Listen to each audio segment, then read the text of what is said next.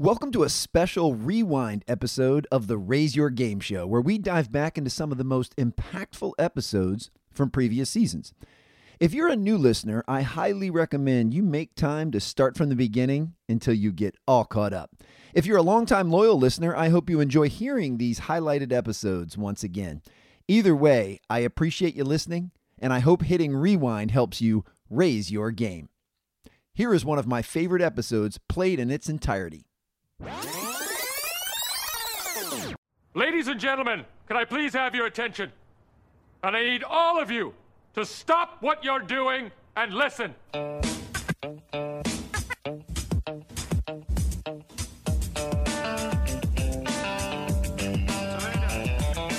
Welcome to the Raise Your Game Show, a podcast that unpacks and dissects the strategies and principles of high performance in sports and business. Here's your host, Alan Stein Jr.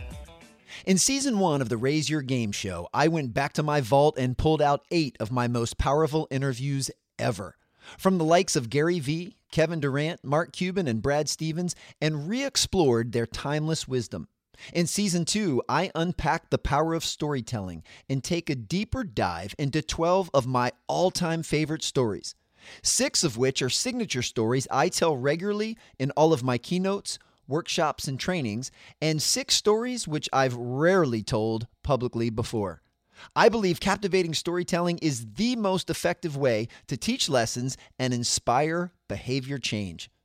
In this season, I hand selected two good friends and colleagues to share their unique perspective on these stories and to get clarity on the application these lessons have in their areas of expertise. In this episode, I am joined by David DeWolf, the president and CEO of Three Pillar Global and the best selling author of The Product Mindset Succeed in the Digital Economy by Changing the Way Your Organization Thinks. David is one of the most prolific business leaders I've ever met. David and I are going to dissect and discuss my signature story of the first time I saw Kobe Bryant work out and why the best of the best never get bored with the basics, and how this directly applies to business leadership. Let's take a listen to this story when it was performed live on stage during one of my 2019 keynotes. I can't believe it's been over a decade, but back in 2007, Nike flew me out to Los Angeles to work the first ever Kobe Bryant Skills Academy. Uh, Nike brought in the top high school and college players from around the country for an intense three day mini camp with the best player in the world. And I know some of you follow hoops, but I don't know if everyone does. Uh, so let me paint the picture. In 2007, Kobe was the best player in the game. Michael Jordan, who everybody's heard of, had already retired, in fact, twice at that point. And LeBron James, as great as he was, he was still climbing that mountain. In 2007, Kobe was that dude. Well, an important fact about me I've spent my entire life in a basketball bubble. Basketball was my first identifiable passion, and I fell in love with the game at five or six years old. So I had always heard the urban legend of how insanely intense Kobe's individual workouts were. Well, now that I was on his camp staff, I figured this was my chance and this was my shot. So at my earliest opportunity, I walked up to him and asked if I could watch one of his private workouts. He was incredibly gracious and flashed a smile and said, Sure, man, no problem. I'm going tomorrow at 4. And I got a little bit confused because I had just got done looking through the camp schedule, and the camp schedule said the first workout with the kids was the following day at 3:30. And, and Kobe recognized the confused look on my face, and he quickly clarified that with a wink and said, "Yeah, that's 4 a.m." Well, as a room of high performers and high achievers, you guys realize there's not really a legitimate excuse in the world on why you can't be somewhere at 4 in the morning. At least not one that a guy like Kobe's going to accept. So I'd basically committed myself to being there. And I figured if I was going to be there anyway, I may as well try and leave my mark. I may as well try and impress Kobe and show him how serious of a trainer I was. So I came up with the plan to beat him to the gym. So I set my alarm for 3 a.m. And the alarm goes off, and I jump up and I quickly get myself together and I hop in a cab and I get to the gym. Now, when I step out of the cab, it's 3:30 in the morning. It's pitch black outside. And yet, from the parking lot, I can see that the gym light is already on. From the parking lot, I can even faintly hear a ball bouncing and sneakers squeaking. I walk in the side door, Kobe's already in a full sweat. He was going through an intense warm up before his scheduled workout with his trainer started at 4. Now, out of professional courtesy, I didn't say anything to him and I didn't say anything to his trainer. I just sat down to watch. And for the first 45 minutes, I was actually shocked. For the first 45 minutes, I watched the best player on the planet do the most basic footwork in offensive moves. Kobe was doing stuff that I had routinely taught to middle school age players. Now, don't get it twisted, this is Kobe Bryant. So everything he was doing was at an unparalleled level of intensity. And everything he was doing was with surgical precision.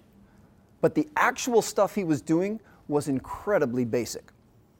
Now, the whole workout lasted a couple hours, and when it was over, again, I didn't say anything to him, didn't say anything to his trainer, I just quietly left. But my curiosity got the best of me. I had to know. So later that day at camp, I went up to him and said, Kobe, I don't get it. You're the best player in the world. Why are you doing such basic drills? And again, he was very gracious and smiled. But he said with all seriousness, Why do you think I'm the best player in the world? Because I never get bored with the basics. I never get bored with the basics. Kobe Bryant, the best player in the game of basketball, said, I never get bored with the basics.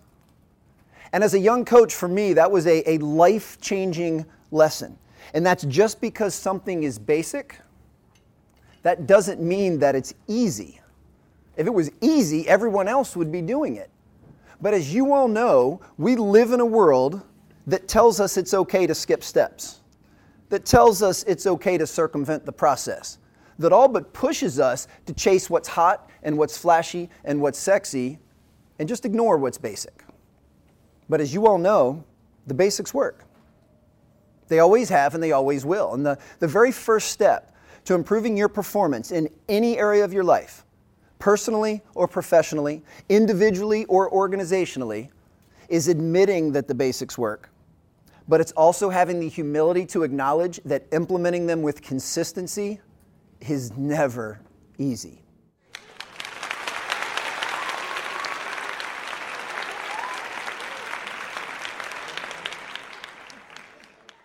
That boy is good. That's right. He ain't lying.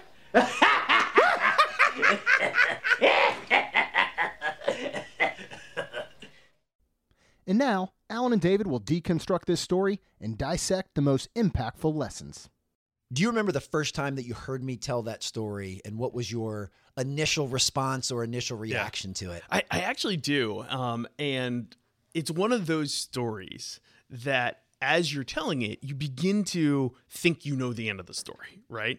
But there were so many twists and turns that took it to a new level Yeah. that I was just kind of blown away. And I was amazed by the attention to detail, the just awareness of how important basics were. Yeah. And um, I think it really just helps you sit in. And when I translate it to a business setting, right, what Yeah. I think of, it's amazing to me how many times I see leaders or professionals who are excellent at certain parts of their craft, but don't do the basics right. Right. Gotcha. They don't manage their time. They don't respond in a responsive, timely manner to an email I love that. those types of things. And I remember that hitting me of like, how relevant is that for a business audience as well? And what can we learn from these athletes? It's amazing to me how many times I see leaders or professionals who are excellent at certain parts of their craft, but don't do the basics right. Right? Gotcha. They don't manage their time. They don't respond in a responsive, timely manner to an email. I love that. Those types of things. And I remember that hitting me of like, how relevant is that for a business audience as well? And what can we learn from these athletes? And, and For sure. Do you remember, were you reflecting on, all right, what are my basics? Yep. What, what are the fundamentals that maybe I'm not paying attention to? And what is the footwork that I need to get back in the gym and start to hone? Yeah, I- I'll be even more vulnerable than that. I, I would say it was an aha moment for me Oh. of actually getting back to the basics in some of my own personal life. Of realizing that I think oftentimes about the basics in my professional life, mm-hmm. but when it comes to eating well, Yeah. when it comes to making sure that I'm rested and ready to go for my team, right? in that story, Kobe beats you to the gym for a 4 a.m. workout. Right. You've got to be really darn rested in order to be able to do that. Oh, right. Oh, absolutely. So I absolutely my alarm goes off every morning at 5 a.m. Not 4, but 5 Right. a.m. and I, I get going with my day then. But how many times do I not go to bed on time? And because of that, man, I'm not at peak performance. And I can't have the level of precision he had in that workout because I'm not rested. I love that. That type of thing hit me in the face. And, and I will say, since then, my health, I, I've lost over 20 pounds since that period of time because of just thinking about that and thinking how sometimes we think of basics when we're actually thinking about the intermediate level skills. For sure. Like take it down one more level. Like what are the real basics of my life? And and sleep, eating, health, exercise, those are all things that in the last couple of years since I first heard that story, and especially in this past year, I've been able to make great strides on. I love that. And those things also have incredibly high utility because not only does that make you uh, a, a better husband and a better father, but having more energy, being more fit, uh, helps you in at work as well. I mean, you, with the company that you run here and the team that you manage here, you have to be high energy. Have you have to be alert. You have to have your your critical thinking uh, on. Like all of that needs to be done. So The the other thing that that story reminded me of is the the time of day he does that workout is Yeah. the time where research shows we are at peak performance, right? We have more willpower than ever in the morning because we have a reservoir that gets depleted throughout the day. For sure. Right? And so reminding me that's when my peak performance is too, right? Yeah. So so now in the morning I have my morning routine that I've gotten better and better at being disciplined around where I'm not just waking up and exercising and having my prayer time in the morning. I am also saying, you know what? I'm dedicating dedicated deep work time to do the mental work that I need willpower so I can be the best I can be at that point in time when I'm doing thought work. I love that. Right? And and I think all sorts of lessons you can tease out of stories like that. For sure. And and one of the things I remember being so profound was that that was not what I was anticipating.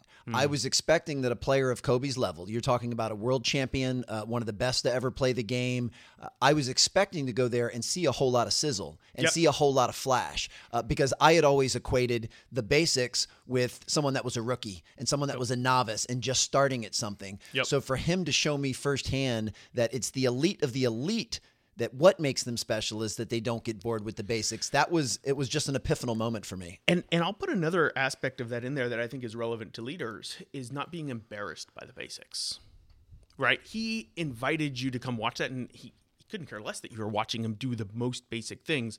One of the realizations I've had since that period of time of focusing on the basics and, and learning this lesson at a deep level is that I need to be willing to take to my team Yeah. right? A leadership retreat that we have, an annual planning seminar. And you know what we're going to talk about? We're going to talk about some pretty basic stuff. It's not highfalutin business strategy. No, no, no. We're going to talk about team. Let's talk about building trust in relationships Yeah. between each other, right? Let's talk about how are you all managing your time? Let's talk about these things that so often we ignore because we feel like, what are people going to think if the CEO of a company walks in and wants to talk about trust? Right. and relationships. No, no, no.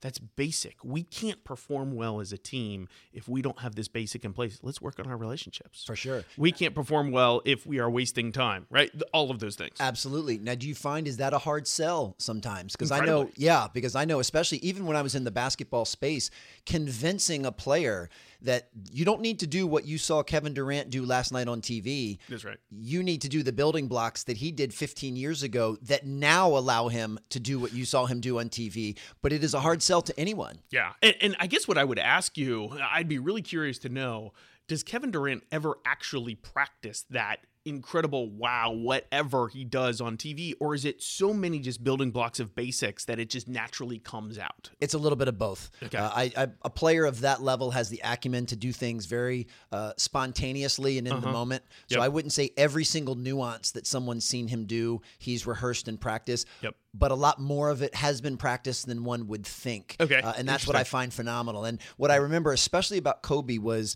his approach. He he may have this end move in mind. You know, I'm going to do a a shot fake to a reverse pivot to an up and under move with an offhand layup. So you've got several different segments of that move, and he would just take one block of that and say, "Okay, I'm just going to practice the shot fake portion right now, Yep. and I'm going to do hundreds of repetitions until I've mastered that." Yep. Then I'm going to move to the next segment, which would be the reverse pivot. And not only am I going to practice the reverse pivot, but I'm then going to combine those two pieces and I'm going to do the shot fake to reverse pivot hundreds of times. And then adds three, and then adds four. Uh, and then, of course, in a game like basketball, then you're also adding different counters. So a guy like Kobe says, if I do a reverse pivot and the defender steps in that direction, well, I can't complete this move. So now I need to do something different. And Yeah. to me, it's it's a very similar approach. Uh, what I would imagine, something you have more experience in, is on the business side. Yeah. And and maybe let's take a skill like listening. Yep. Like how important it is to listen, whether you're in sales, uh, whether you're in the IT portion, whether you're in a leadership or executive position. The ability to listen, I think, is a skill that has very high utility. Yeah, and I would say with that, put that concept back to what you were describing about Kobe. Yeah. Right. There are skills, very basic skills like active listening. Of course. Right? That I'm going to take an active role in listening and show you that. Well, that is one skill that in a conversation is one of many skills you need to piece together. Yes. And so being deliberate about, you know what, I'm not a very good listener. I'm going to go actually practice active listening and I'm going to refine the skill, but then becoming so good at it in the moment, you can change and use that skill in concert with practicing empathy. Absolutely. In concert with convincing, in concert with all these other tools that you have with a leader. And I think what we fail to do is break it down into these individual skills Yeah. that we have to be able to use in real time. True mastery comes from not following the direction, right? Right. But being able to use it in a moment that you have like the word mastery over it, right? You sure. truly can use it for what it's used for and add the art of combining it with other things. True mastery comes from not following the direction, right? Right. But being able to use it in a moment that you have like the word mastery over it, right? You sure. truly can use it for what it's used for and add the art of combining it with other things. And, and I love that. I like where you went with that. And when we talk about mastery, uh, and, and again, Kobe Bryant is an example of someone who came as close to mastering his craft Sure. as one could come. Uh, and I, I like the approach that you just took. I mean, I'm hearing two things. One, it's an adherence to the basics and the fundamentals. Undoubtedly. And it's combining that with sheer repetition, um, but not just mindless repetitions, not just going through the motions, but actually doing repetitions, what we call game reps in sports, which is can I practice the skill the way that it's going to be utilized? So uh, if I'm a sales professional and I'm going to go on a sales, have a sales meeting with someone, am I practicing, say, maybe even through some role playing? Am I going to practice different scenarios behind the scenes during the unseen hours that will allow me to perform that skill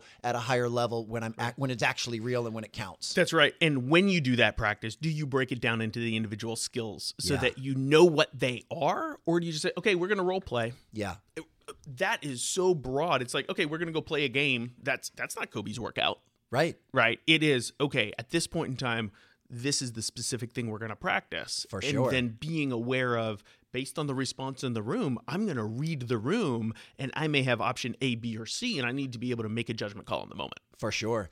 Um, now, uh, obviously, I'm the one that tells the story, so I'm a little bit closer to it. And I know uh, you've probably heard it two or three times now because I've done least, some yeah. stuff with you Yeah. guys. Um, one of the things that I find is kind of a hidden nuance in the story that a lot of people don't pick up on is the fact that I mentioned he had a trainer there. Yeah. So there was someone working with him. And, and this is one of the secondary messages that I want people to know that no matter how good you get at something, we all still need a coach. We all need someone to teach us and to hold us accountable. And Yep. and you know, it wasn't just Kobe in there doing what he thought was best. He was working with a trained professional whose entire job was to make sure that Kobe could raise his game, and he had to be very open to that. And the other part that that reason coaching is so important is because we can't see our own blind spots. So Kobe has the self awareness. I'm assuming that maybe if he didn't have the right angle of his footwork, he could probably pick up on that most of the time Mm-hmm. because he's so good.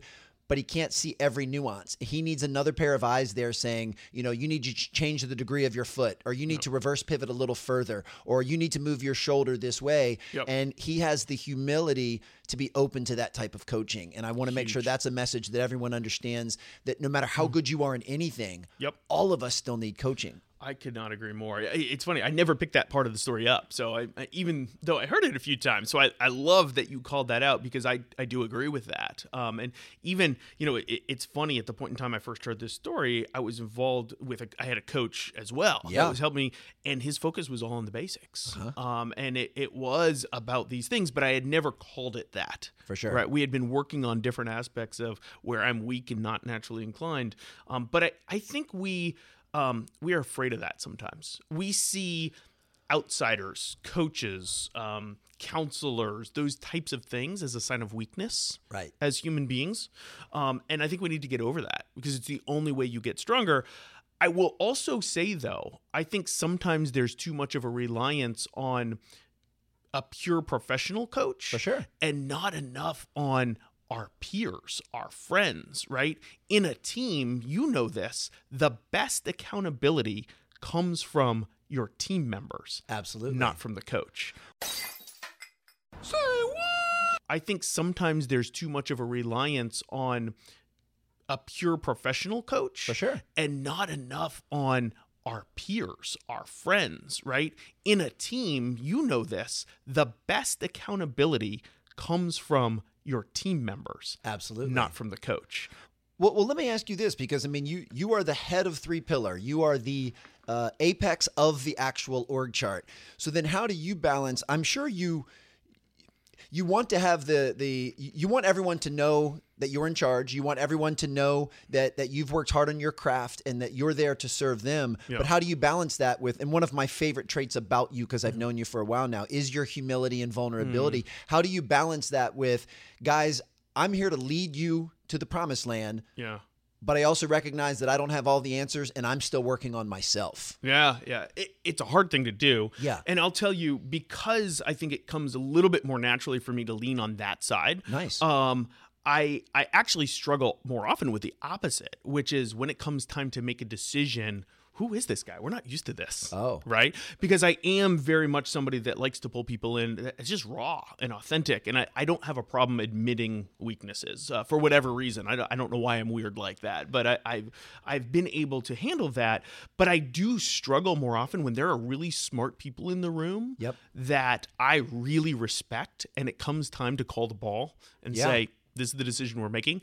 That is a discipline. That is a skill, a basic thing that I've had to work on over and over and over again and say, nope, this decision is going too long. This is my call to make. Two of my direct reports disagree. It's time. Yes. And here's the secret that I've found in that for those that are, are like me and struggle in this direction. The secret that I have found is that I have to actually make it clear to my team that we've reached that point. Oh. So there are certain meetings I'll go into and say, guys, um, I just want you to know I haven't made a decision yet. And this is a conversation because I need your help brainstorming and coming up with the right decision. Yeah. There are others I'll go in and say, it's time for me to make a call. And I just want you to know I own this decision and I need a little bit more input, but I'm going to make the call. I and, love and that. creating that clarity allows people to know what role I'm playing. Because sometimes I'm a team member, right? I'm, I'm kind of a player coach. Of course. It's one of my favorite things about you. and and sometimes I've got to be the actual coach on the sideline and calling the play, and somebody has to call the play. So that that's how I've handled it. On the other side, the part that I, I'm more inclined to of, of showing weakness, I will say I have just been fortunate to see over and over and over again how, as human beings, we react to vulnerability and authenticity. Yes. Now, don't get me wrong, people can take advantage of it. Of course. They absolutely can. But when you're talking about leadership, and leadership is very different from management. Yes. Management is coercing people into doing what you want them to do. Leading is motivating and inspiring them to reach something that you both want to accomplish that's greater than either one of us could by ourselves. I love that. Okay? Now, in that moment, people know your weaknesses Yeah. they know you're not perfect. If you really want people to believe in you, if you really want people to say, you know what, I want to be behind that, I want to go tackle that hill, For sure. you've got to be real. You got to be authentic, right? Because you're not coercing them into them. You're not trying to convince them you're smarter.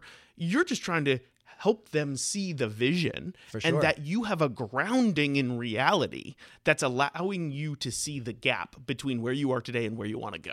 I love that. And if you are hiding who you actually are as a leader, if you're not being vulnerable, if you're not being humble, if you don't admit that your ideas aren't the best ones, they start to question that reality. Does this guy really have a sense of reality? And if so, are we ever going to get to that place because we're not going to deal with what we need to deal with?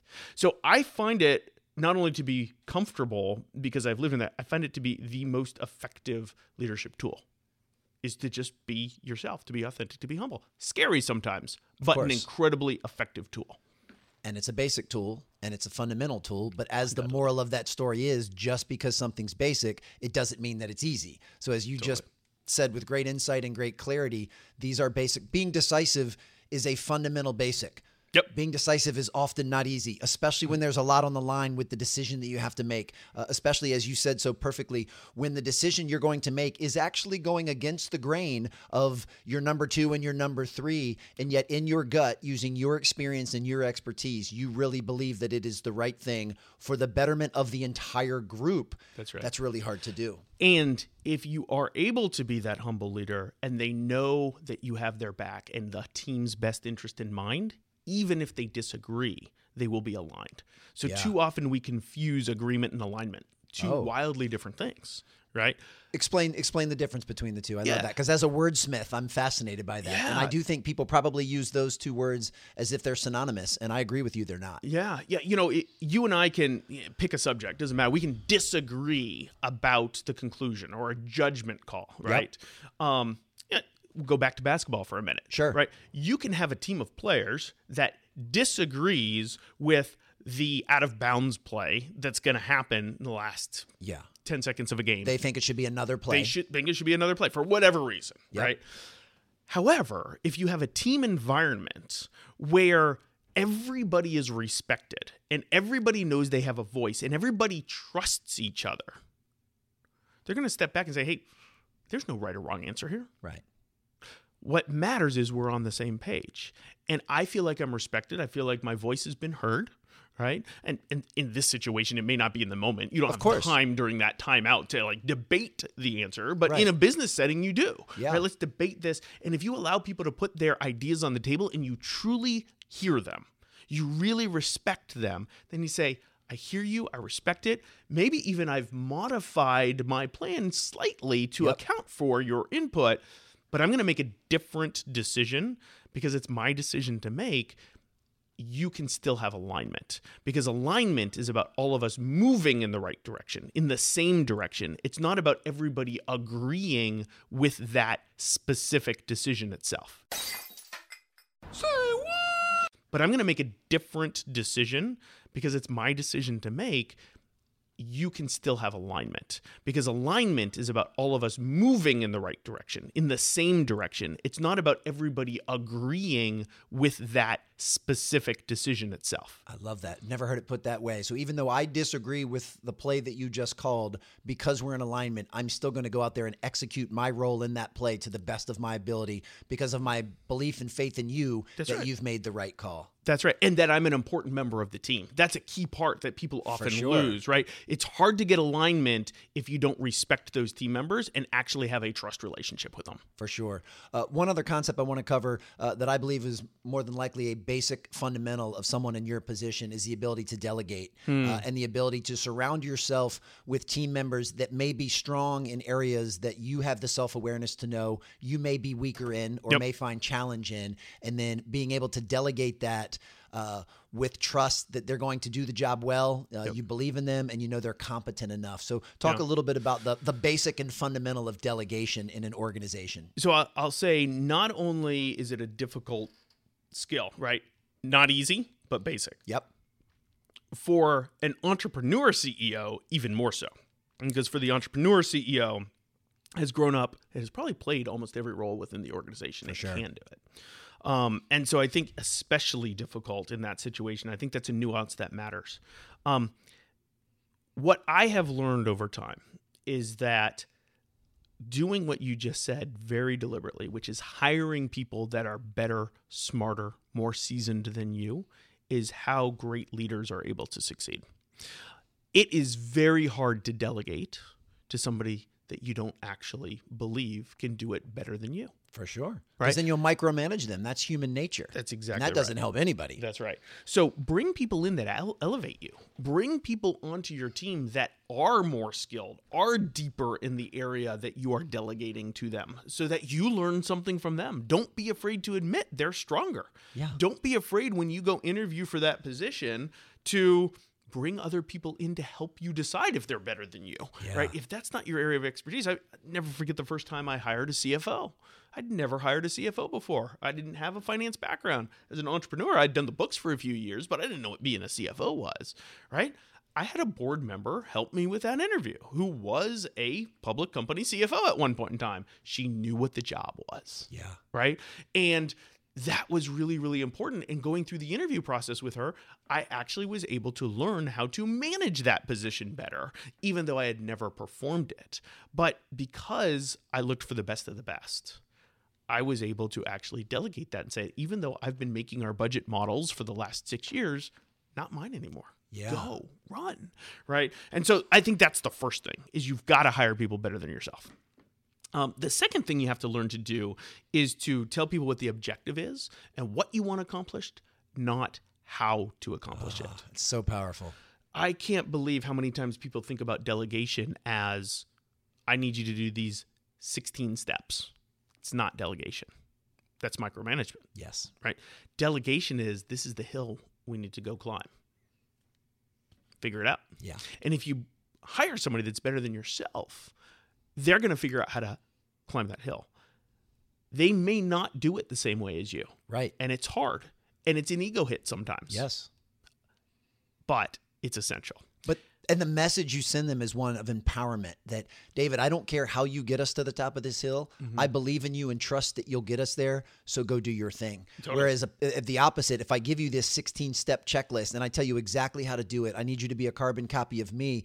I'm really sending you the opposite message. I'm undermining you and telling you, Yep. David, I don't believe in you. I don't trust you. In fact, I think you're such a bonehead that if I don't give you these 16 steps, Yep. you'll never get us up that hill. And one's going to strengthen your relationship with that person, and the other's going to erode that relationship quickly. That's right. Now, I will say in doing that, let's say you got through step one and step two, right? You've hired somebody Yep. that is better than yourself. You've delegated by telling them, hey, here's what we are going to accomplish. You empower them to be able to go off and run. One of the mistakes I see people make way too often is abdication at that point in time, right?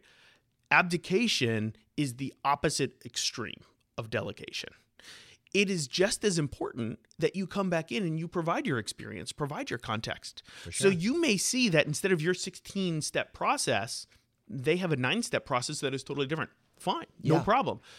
But if something strikes you as, you know, what, I don't understand this, Yeah. or hmm, I wonder, or if it actually doesn't work out, Yeah. doesn't mean that you just walk away and say, oh, I've delegated Right. right? As they're going through the process, ask a question. Hey, I, I'm, I'm curious. Can you explain to me, like, the way I was thinking about this? I would have thought about this. Have you thought about this aspect that I think you may not be considering? right? Yeah. They may have a great explanation of why. And you're like, okay, great. Yes. Right. But too often people just walk away when they're delegating. And so what happens is they get failure because they have abdicated and they say, oh, see, delegation doesn't work. If you'd like to read about this signature story in my book, Raise Your Game, you can order a team set for everyone in your organization. I can even offer you a 40% discount and can sign each copy.